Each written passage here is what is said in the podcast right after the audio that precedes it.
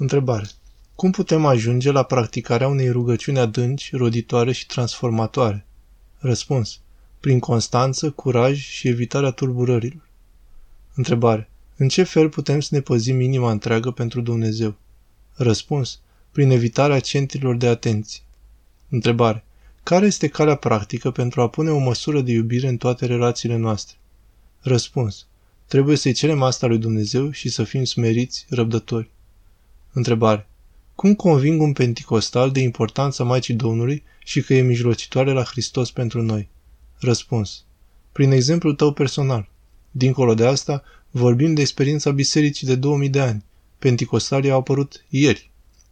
Întrebare. Când am latura cealaltă a egoismului, posesivitatea, cum procedez? Răspuns. Gândește-te că celălalt este mai bun, mai bună decât tine. Întrebare. Care este semnificația cuvintelor de vei muri înainte de a muri, nu vei mai muri când vei muri? Răspuns. E vorba de tăierea voii, mortificare. Întrebare.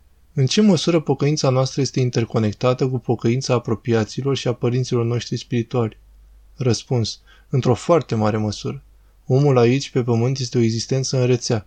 Vezi cuvântul de la înviere. Întrebare. Cum ne putem lupta cu gândurile de necredință? Răspuns. Nu le lua în seamă. Nu sunt ale tale. Sunt de la diavol. Nu da nicio importanță. Întrebare. Cum rămânem credibili într-o lume în care minciuna este verosimilă, iar adevărul greu de crezut? Răspuns.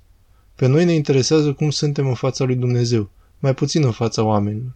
Desigur că este nevoie și de asta. Credibilitatea vine prin rugăciune și exemplu personal. Întrebare.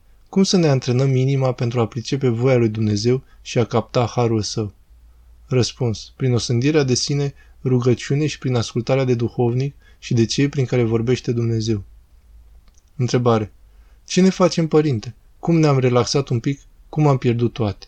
Răspuns. Din cauza aceasta vorbesc Sfinții Părinți de trezvie, de atenție. Trebuie să ne relaxăm, însă totdeauna cu atenția necesară, cu măsură, să nu depășim măsura. Întrebare.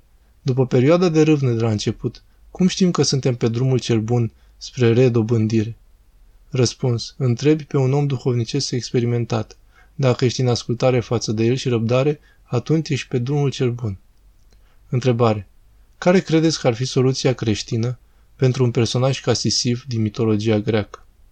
Răspuns. În ortodoxie nu există Sisif. Toate au o finalitate bună cu ajutorul lui Dumnezeu. Întrebare. Visez pe soacra mea de multe ori. Ea este răposată. Ce să fac? Poate ceva trebuie de citit. Ce sfat puteți să-mi dați? Parastase, pomenice și fă, Doamne Iisuse. Vezi articolul de pe site Părintele Teologos despre rugăciunea lui Isus. Întrebare. Circulă o teorie că timpul ar trece mai repede. O fi adevărat?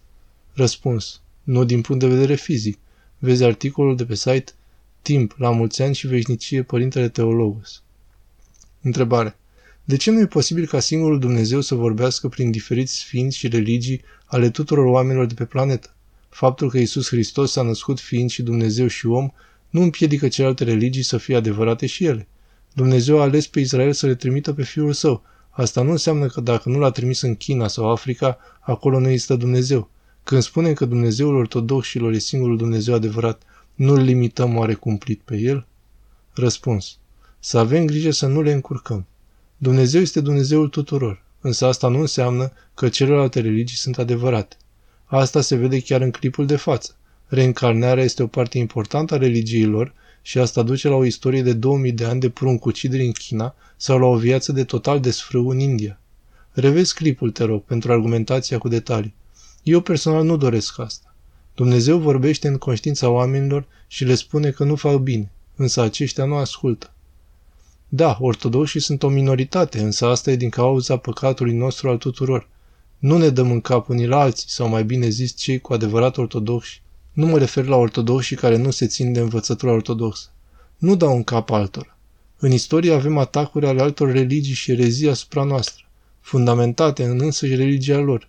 Jihadul, războiul sfânt propovăduit de Coran, este unul dintre cele mai tipice exemple. Problema este că noi nu știm ce este viața morală și ce este ortodoxia de fapt. Pentru mai multe detalii vezi clipul de aici. Articolul Ce este ortodoxia de fapt, Părintele Teologos.